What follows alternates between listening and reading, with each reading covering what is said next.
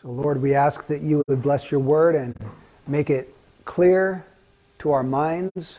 Give us a will to obey. In Jesus' name, amen. In Matthew 16, 19, Jesus said to Peter, I will give you the keys of the kingdom of heaven. Now, keys open things that are locked, don't they? In Acts chapter 2, Peter uses the keys to open up the kingdom to the Jews. They're incorporated into the body of Christ. 3,000 are converted. And in chapter 10, he uses the keys to open them to the Gentiles, Cornelius and his household. And a flood of Gentiles begin coming into the church.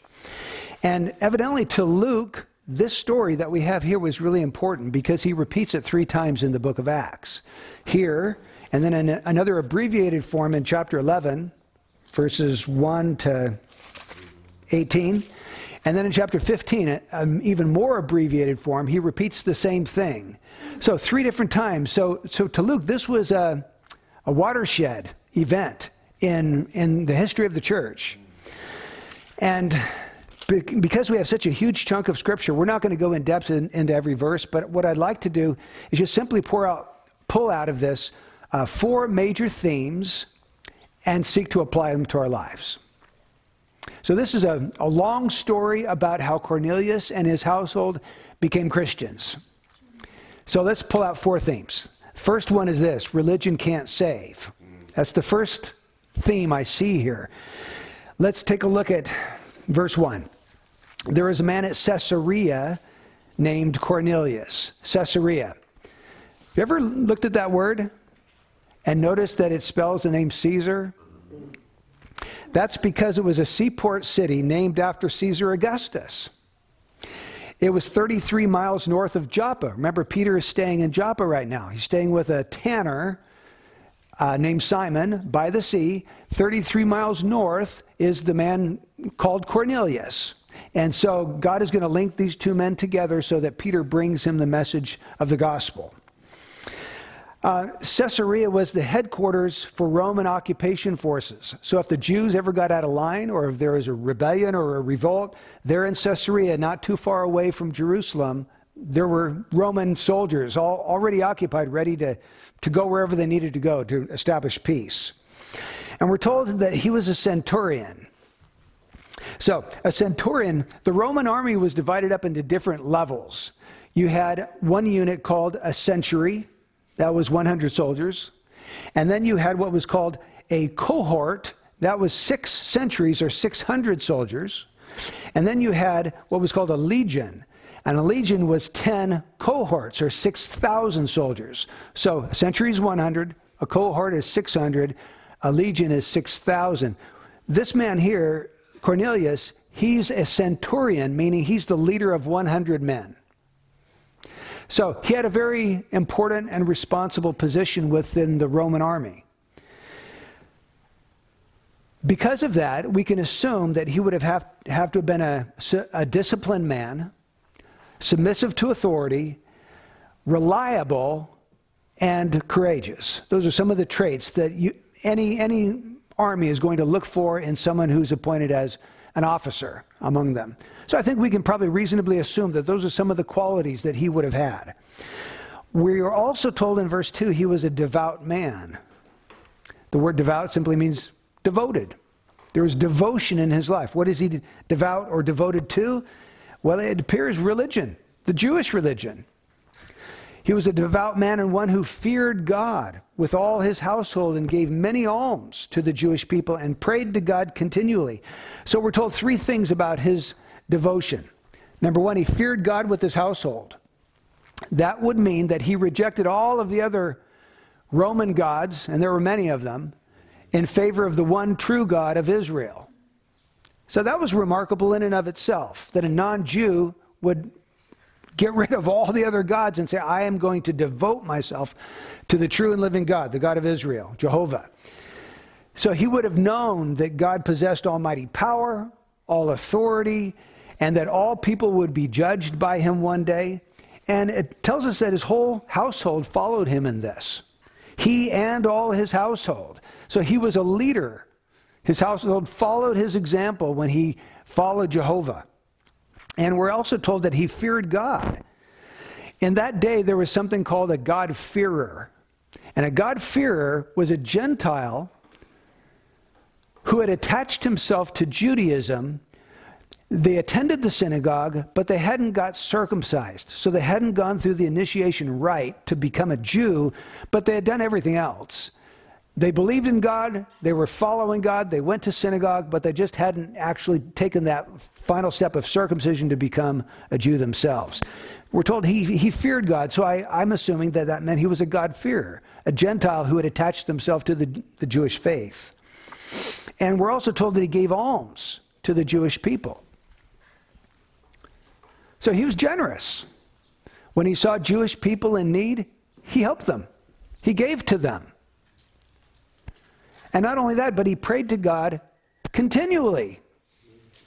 So he was a man of prayer. You, you start to get the feeling like this is a very special person. You, you're not going to find a whole lot of people like this. A Gentile who acts more like a devout Jew than most Jews do, right? And we also find in verse 4 that God said that his prayers had ascended as a memorial before God. God remembered his prayers. They were a memorial to him. Like incense, constantly going up. His prayers are constantly going up to God. And in chapter 10, verse 22, this is what it says. They said Cornelius, a centurion, a righteous and God fearing man. So they, they call him a righteous man. I, I don't think they're talking about in terms of being justified by faith. They're simply saying when you look at his life, he was a righteous man. He, he sought to obey the law of God, even though he was a Gentile. The law of God was important to him, and he sought to, to do right by that law. And we're also told in verse 22 that he was well spoken of by the entire nation of the Jews. So he was respected, well spoken, even admired, you might say, by the rest of the Jewish nation. This says a whole lot because he was a leader of the hated Romans. The Jews hated the Romans because the Romans were the occupying force and, and the Jews were under their thumb and they felt resentment towards that. And here you've got a soldier in the Roman army over the Jews, but yet the Jews love him and respect him and speak well of him. So this is really an, a very interesting individual. There's a lot that we can say in praise of this man. But what we notice about him is he still needs to be saved in spite of all of that. Look at chapter 11, verse 14. Simon's supposed to go and speak words to you, to Cornelius, by which you will be saved, you and all your household. So he wasn't saved. He needed to be saved. In spite of all of his religious attainments and works, he still was not saved. He, if he perished in that condition, we would assume that that meant that he would be under the wrath of God and not saved, in spite of all of his good works and his almsgiving and his prayers and the fact that he was well spoken of by the entire nation of Israel. So we learn from this religion cannot save us. He's a model non Christian. In fact, he's a model Christian. He probably puts Christians to shame. If, if you take our life and stack it up against Cornelius, do we pray night and day? Are we constantly giving alms? Does God say, Your prayers have ascended as a memorial to me? I mean, such, so devout when it comes to that. Leading our household in the ways of God. He, he, there's a lot in his life to look up to and, and to, to give praise for. He's like the, the neighbor that lives next to you who's very religious, goes to church three times a week. He feeds the homeless. He prays constantly. He's a great neighbor. Everybody in the neighborhood loves him. But yet he's lost. He's religious, yet lost. Church can't save you, and religion can't save you. Only Jesus Christ can save you. Uh, we, over the years, we have gone door to door, done it evangelism door to door. We've done it at the light rail. We've all kinds of different ways in the parks.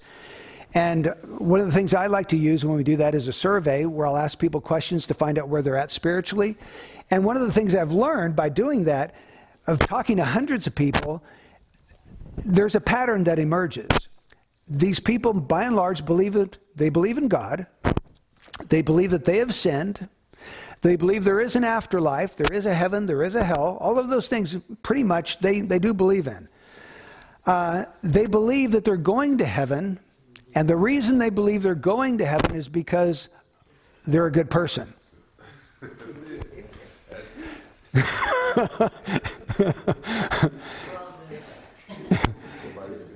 so they're orthodox all the way up until that point. And it's always at that point that they go wrong, where they become unbiblical. They've been biblical all the way.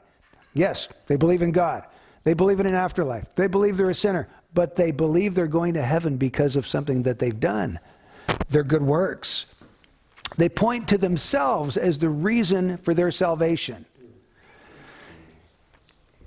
And, and folks, you, you need to stop pointing at yourself. If, if you're doing that, please stop. Don't trust in yourself. If you trust in yourself, you'll be damned. No one trusting in themselves is going to be saved. We must trust in Christ. Trust in the Lord with all your heart. It's not our works, it's His. It's not our goodness, it's His goodness. It's, he's the one. And all of our faith is in Him. We, we attach ourselves to Him. We're, we're united to Him through faith. And then all that He is and all that He has done is put to your account. So Jesus is Christianity. You see, it's not religion, it's not joining this church or that church, it's Jesus Christ and having union to Him, relationship, saving relationship to Him. So don't go wrong in, in, in this. Don't think that it's religion, devotion to a religion, even Christianity as a, as a philosophy. Even that is not what saves a person. It's the, the, the Christ in Christianity that saves, the living person. You know, it actually makes it even harder for a person to get saved if they're a devout in their religion because then they often will have sort of a self righteous look what I've done. Look at all my prayers. Look at my fasting. Look at, I'm in the Word every day. And they start to think that by what they do, God will accept them. That's got to be shattered. If the ground of their acceptance is themselves or what they've done, that's got to be shattered before that person can ever embrace a true and living faith. They've got to see their own self and their own righteousness as nothing, and Christ is everything. So that's the first thing I think that we see in this passage. And God is teaching us religion can't save. Um, second one is that God takes the initiative.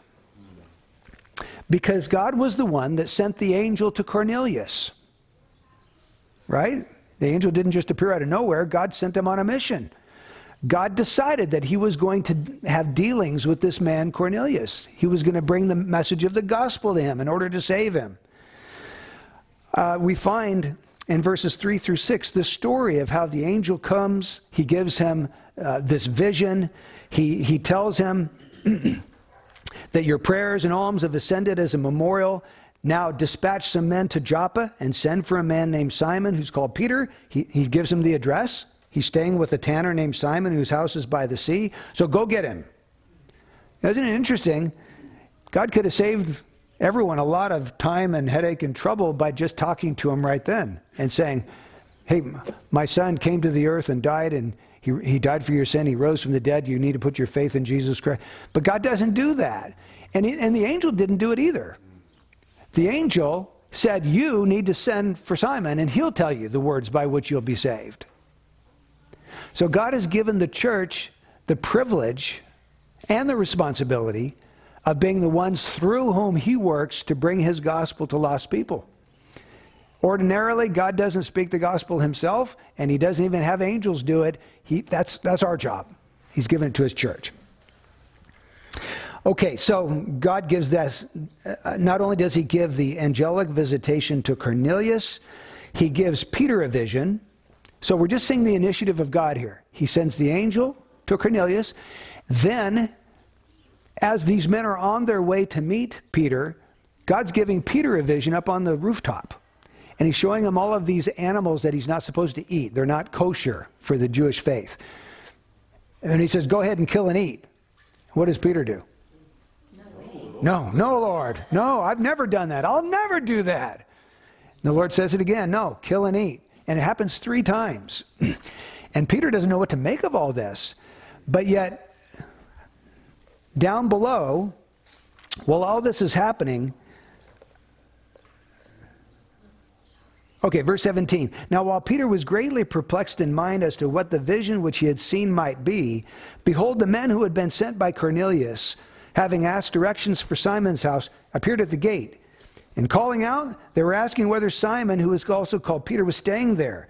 And while Peter was reflecting on the vision, notice this the Spirit said to him, Behold, three men are looking for you. Get up, go downstairs, and accompany them without misgivings. This same kind of thing happened to Philip in chapter 8. The Spirit told him to go join the chariot. Here, the Spirit has to tell him, Don't have any misgivings. I know they're Gentiles. I know you're a Jew. I know you're not used to this, but come down from the rooftop and go with them back because I've got a job for you to do. So, you see God working on one end with Cornelius, He's working on the other end with Simon, preparing him by giving him this vision of the animals. And then the Spirit actually telling him, Come on, go with them. I've got something for you to do. And in verse 28,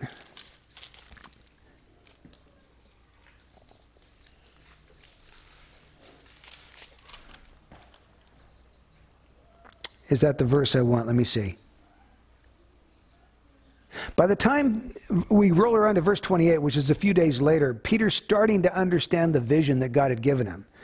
Because he says, You yourselves know how unlawful it is for a man who is a Jew to associate with a foreigner or to visit him. Yet God has shown me that I should not call any man unholy or unclean. See, in the vision, he saw there were, there were animals that were unclean animals for food. But by this time, a couple days later, he had been thinking about that vision and he, it clicked. Oh, God wasn't really trying to get me to change my diet. God wants me to not call any man unholy or unclean. Not animals, it's people that God is interested in here. So the Lord had been helping him to understand this vision. So he's working on Cornelius, he's working on Peter, and he's taking a sovereign activity to initiate this whole thing on, on either end. And when we go over to uh, chapter 11, verse 18, it says, When they heard this, they quieted down and glorified God, saying, Well then, God has granted to the Gentiles also the repentance that leads to life. God has granted it. Repentance is not something that we muster up as though it's our contribution to salvation. Well, Jesus did his part, and now you've got to do your part. The way the Bible puts it is that God grants it. He grants to the Gentiles this repentance that leads to life. So you start to see God's activity going on. Cornelius, Peter, he's granting repentance that leads to life. And we find, even in this story, that, that the Lord is sovereign when it comes to saving a people for his name. Of all the Gentiles on the earth, God chose this one Cornelius. He didn't have to choose him.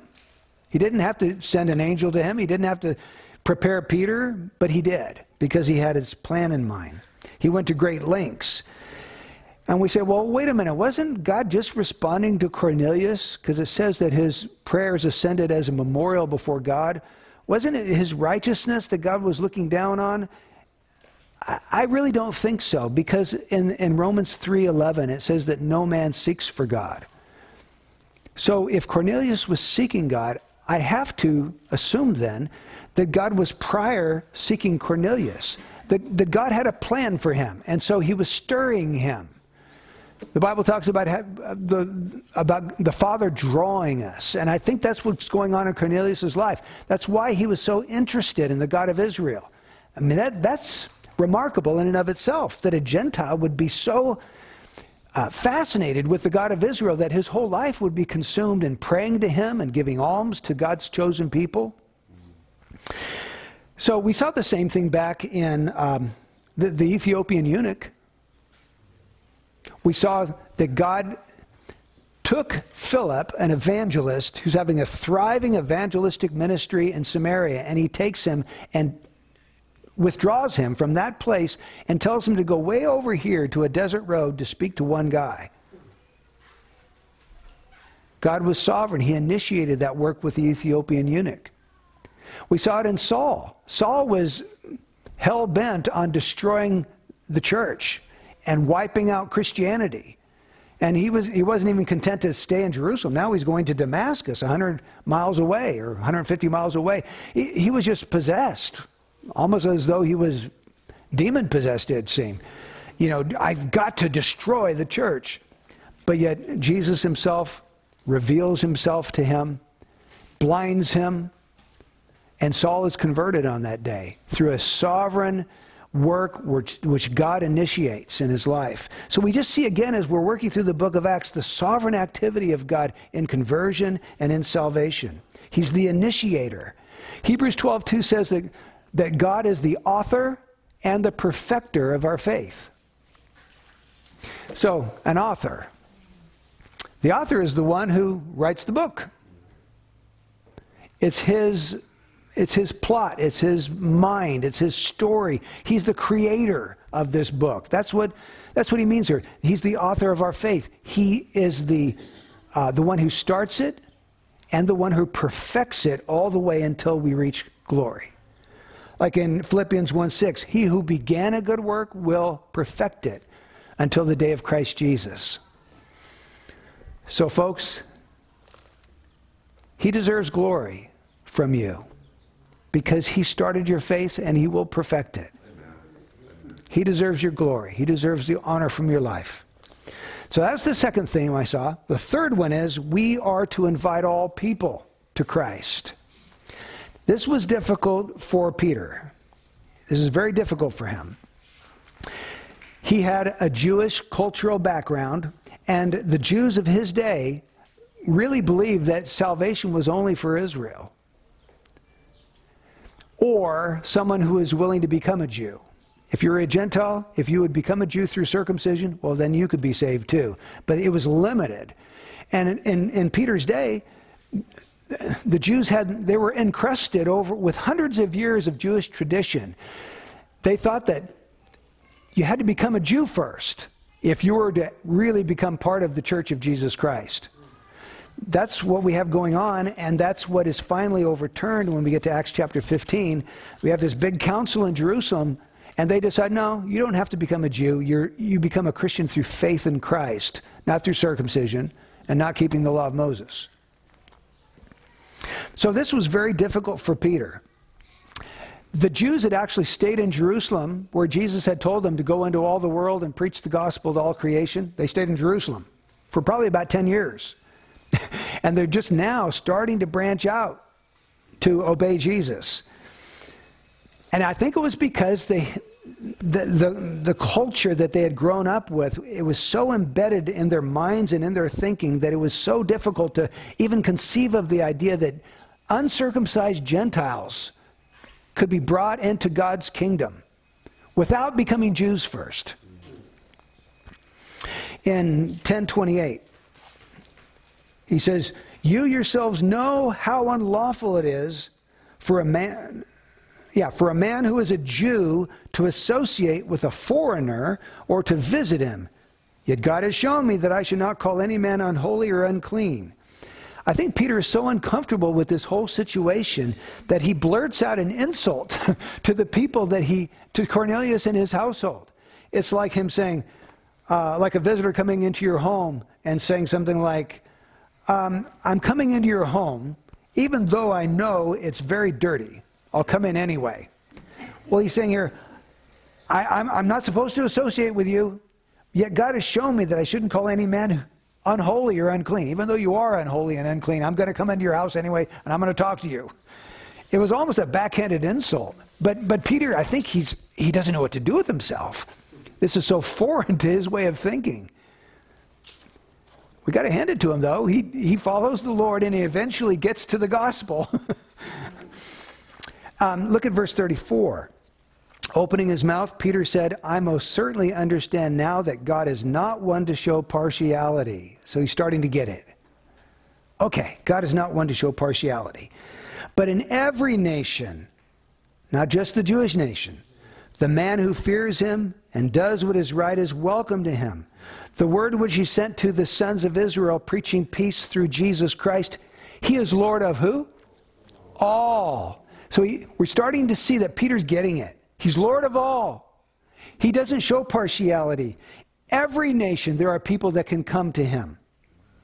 And then in verses 37 to 41, he preaches the gospel. He talks about the righteous life of Jesus Christ, talks about his death, and then talks about his resurrection, the great historical facts connected to the gospel of Christ. And then in verse 42 and 43, he mentions the Great Commission. He ordered us to preach to the people and solemnly to testify that this is the one who has been appointed by God as judge of the living and the dead. Of him, all the prophets bear witness that through his name, everyone who believes in him receives forgiveness of sins. So he presents Jesus Christ as a judge. He's the judge of the living and the dead and that only through faith in Christ can someone be forgiven of their sins. So he really presents the idea of Jesus is either your judge or your Savior. If you want him to be your Savior, you need to put your faith in him. All those who will not put their faith in him, he's going to be their judge, the judge of the living and the dead. So it was really a um, repent or perish kind of message that he's giving to them. And he mentions everyone who believes. Everyone who believes, not everyone who is circumcised, or everyone who's baptized, or everyone who does this number of good works. Faith is the human condition that he gives to them for their salvation. So what happens? The Holy Spirit interrupts his sermon. Verse 44. While Peter is still speaking these words, so in mid sentence, something happens. The Holy Spirit fell, he's poured out upon them, and they began to speak in other tongues Right in the middle of the sermon, they start speaking in other tongues. So the Holy Spirit has fallen on this group of people and given them this supernatural sign gift. So we need to ask ourselves a few questions about that. Um,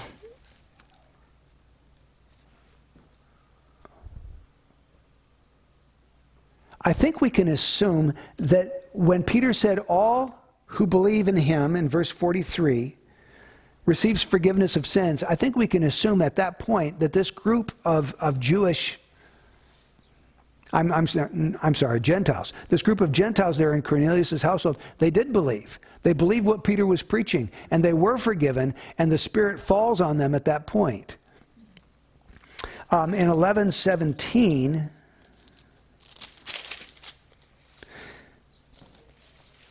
He says, Therefore, if God gave to them the same gift as he gave to us also after believing in the Lord Jesus Christ, who is I that I could stand in God's way?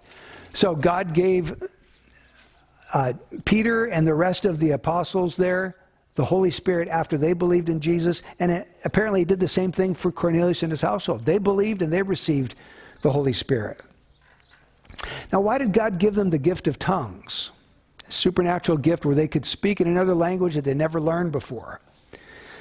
Uh, this didn't happen with the Ethiopian eunuch. There's no record of him speaking in tongues, and there's no record of the Apostle Paul speaking in tongues when he's converted, but it did happen to the Jews on Pentecost, and it did happen here. Uh, some scholars call this a Gentile Pentecost, chapter 10. God incorporates the Jews into the body of Christ in chapter 2, and he gives them this ability to speak in other languages as a sign that they have been incorporated into Christ's church. And then here in chapter 10, the very same thing happens again. They speak in tongues, they're incorporated into the same church. What would have happened if these Gentiles had just been baptized without any kind of a, a demonstrable sign? Do you, do you suppose there there would be some reservation on the part of the other Jews. I wonder if they're really saved. Do they really have the same status that we do? We're Jews. They're not. And we're cut above them. And I think in order to prevent disunity and that kind of us versus them mentality within the church at large, God gave them the very same thing to them that He gave to the Jews. They both spoke in tongues. So Peter says, Who is I to stand in God's way? They need to be baptized. God evidently saved them. And this also teaches us that baptism is not a requirement for salvation because the Spirit fell on them before they got baptized.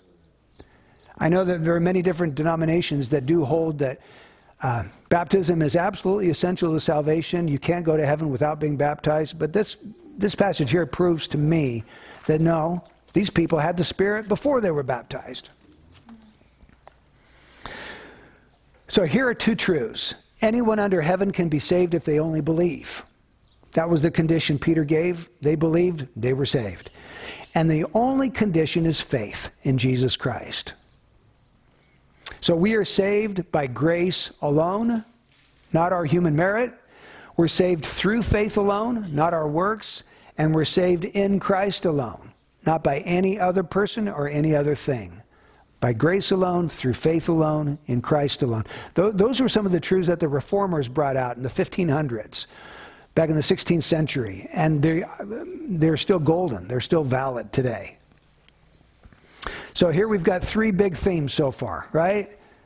Uh, religion can't save. God is the initiator. We must invite all. That's the last thing we saw. We don't exclude anyone because God is no, uh, He's not a God of partiality. He shows no, no partiality. He invites all to come Gentiles and Jews, every race under heaven. The, the last theme that I saw here is the, the sinfulness of racism. We see that because Peter and the Jews found it difficult to believe that the Gentiles could be saved through faith alone. And when you see that all the way through the, the let's just trace it. Chapter 10, verse 14. God gives him this vision Peter, kill and eat. And Peter says, No, I've never done it. I'm not going to do it. And then verse 28. You yourselves know how unlawful it is for a man who is a Jew to associate with a foreigner or to visit him. Yet God has shown me that I should not call any man unholy or unclean. So God is hammering away at Peter, trying to get him to understand no, it's okay. You can invite the Gentiles, it's all right. Verse 34 I most certainly understand now that God is not one to show partiality. Verse 47 Surely no one can refuse water for these to be baptized who have received the Holy Spirit just as we did, can he? I mean, it's almost like he's struggling with this, but he says, Hey, God save them. Who am I to withhold the waters of baptism? So, God is taking four big hammer blows to destroy Peter's prejudices and help him to understand that salvation is not confined to one race the Jewish race. It's a worldwide faith that God invites all men under heaven, all men on the earth, to embrace. So the hammer blow of a divine vision, he gives him the vision of the animals. The hammer blow of a divine command, get down from that rooftop and go with these men to their house. He commanded him to do that. The hammer blow of divine preparation, he was preparing Cornelius by sending him an angel and the hammer blow of a divine sign, the speaking in other tongues. So God is whack, whack, whack, whack. He, he, he needed to get through to Peter that Peter had this idea that the Jews were superior to the Gentiles. The Jews would even say things like the Gentiles are dogs. They're fit only to be fuel for the fires of hell a Jew would not associate or fellowship with a Gentile. He felt like if he got too close, he would become unclean. He couldn't touch him, he couldn't have any dealings with him. He was better than the Gentile. And God is saying, No, that is not the truth. That is not the case. All men are sinners before me, all are invited to come to me. And Peter's finally getting that message through many different hammer blows. And it teaches us that racism, which is one race thinking they're superior to another race, is not the will of God, that it's sinful. And it happens all over the world. Here in America, primarily it happened between whites and blacks for, gener- for hundreds of years. But that's not the only racism that we see. We see people being prejudiced against Mexicans. You find people being prejudiced against Chinese people. In fact, at one point, when we were trying to build that railroad from the East Coast to the West Coast, the only people they could find willing to do the dangerous work were Chinese, and thousands of them died. They had to dynamite through mountains, you know, to. So, uh, people treating people as inferior or less than, that's what racism is. And here we find the Lord correcting Peter. No, he's saying, no, that's not the case. You're not better than them. You all stand as sinners at the foot of the cross. You all need the grace of God. None of you are better than anybody else. We are all sinners needing the grace of God.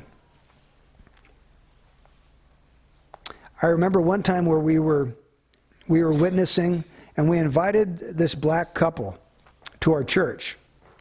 And um, they were really nervous. They kept asking me, Are you sure it's okay that we go? I said, Of course it is. What do you mean? And why, why would you even ask that? And they said, Because we tried to go to this other white church and um, we found out that the pastor didn't like blacks and even suggested that they didn't come there, that they find a black church to go to. That actually, that actually did happen in my experience. And it, I mean, I guess I kind of understand because everyone's got their own cultural background, and sometimes you feel more comfortable in a certain cultural space. But um, it's not right. It's not right that we would have people of all different races and we're all splitting up into our own race and going to church and fellowship only with people just like us. I, I thank God that we, in, in our own fellowship, we, we've been able to embrace different cultures and different races.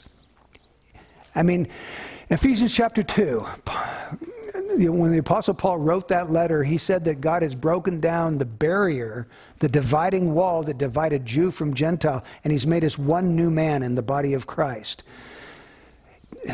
In the, in the church at Rome, you didn't have the church of Jesus Christ made up only of Gentiles and the church of Jesus Christ made up only of Jews. They were brought together in one body. And that's the will of God. That whoever comes to Christ, we, we come together. It's been said that you, you can choose your friends, but you can't choose your family, right? You're born into a family. And the church is our family. We're born into. When we're born again, we're born into the family of God. And so we don't choose our family. They are who they are. and we embrace them. In Romans 15, uh, the Apostle Paul says, Accept one another just as Christ has accepted you to the glory of God. So the, here's the command we are to accept one another just as Christ accepted us. Sometimes that's hard because we might have to accept people that we have very little in common with, except for Christ. They come from different backgrounds, different socioeconomic backgrounds, different locations, different education, all kinds of stuff. But that's what the, the church is made up of a bunch of people from all different kinds of walks of life that love Jesus, and we're family now and we've been brought into one body. Mahatma Gandhi, in his autobiography, he wrote that in his student days he went to England to study. He was deeply touched by reading the Gospels and he wanted to know more about Christianity. So, back in Calcutta, he decided to visit a Christian church. And he did. He attended the church service. He wanted to ask the minister for enlightenment about Christ and about becoming a Christian after the service. But he was told he wasn't welcome in that church because that church was the only people permitted to attend that church were whites or high, high caste Indians. And he wasn't white and he wasn't a high caste Indian. So he left there disillusioned with Christianity. He ended up by saying, if it weren't for Christians, I'd be a Christian. He turned his back on Christ. He, he was enamored with Jesus, he just didn't like Jesus' people. And that's a bad, that's a blight on us. So as we wrap up our time today, I, I just want you to remember these four great truths. Religion cannot save you. God can and God will. God takes the initiative in salvation. He's commanded us to invite all, not just the people that we think might be interested, all.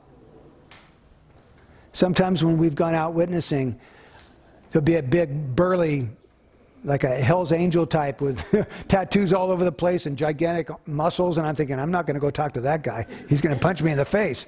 But if I do it, if I go ahead and talk to him, I find out he, he's, he's like a, a big pussy cat. You know, he, he's the most interested one of all of them in talking about Christ. So we shouldn't prejudge who would be open to the gospel.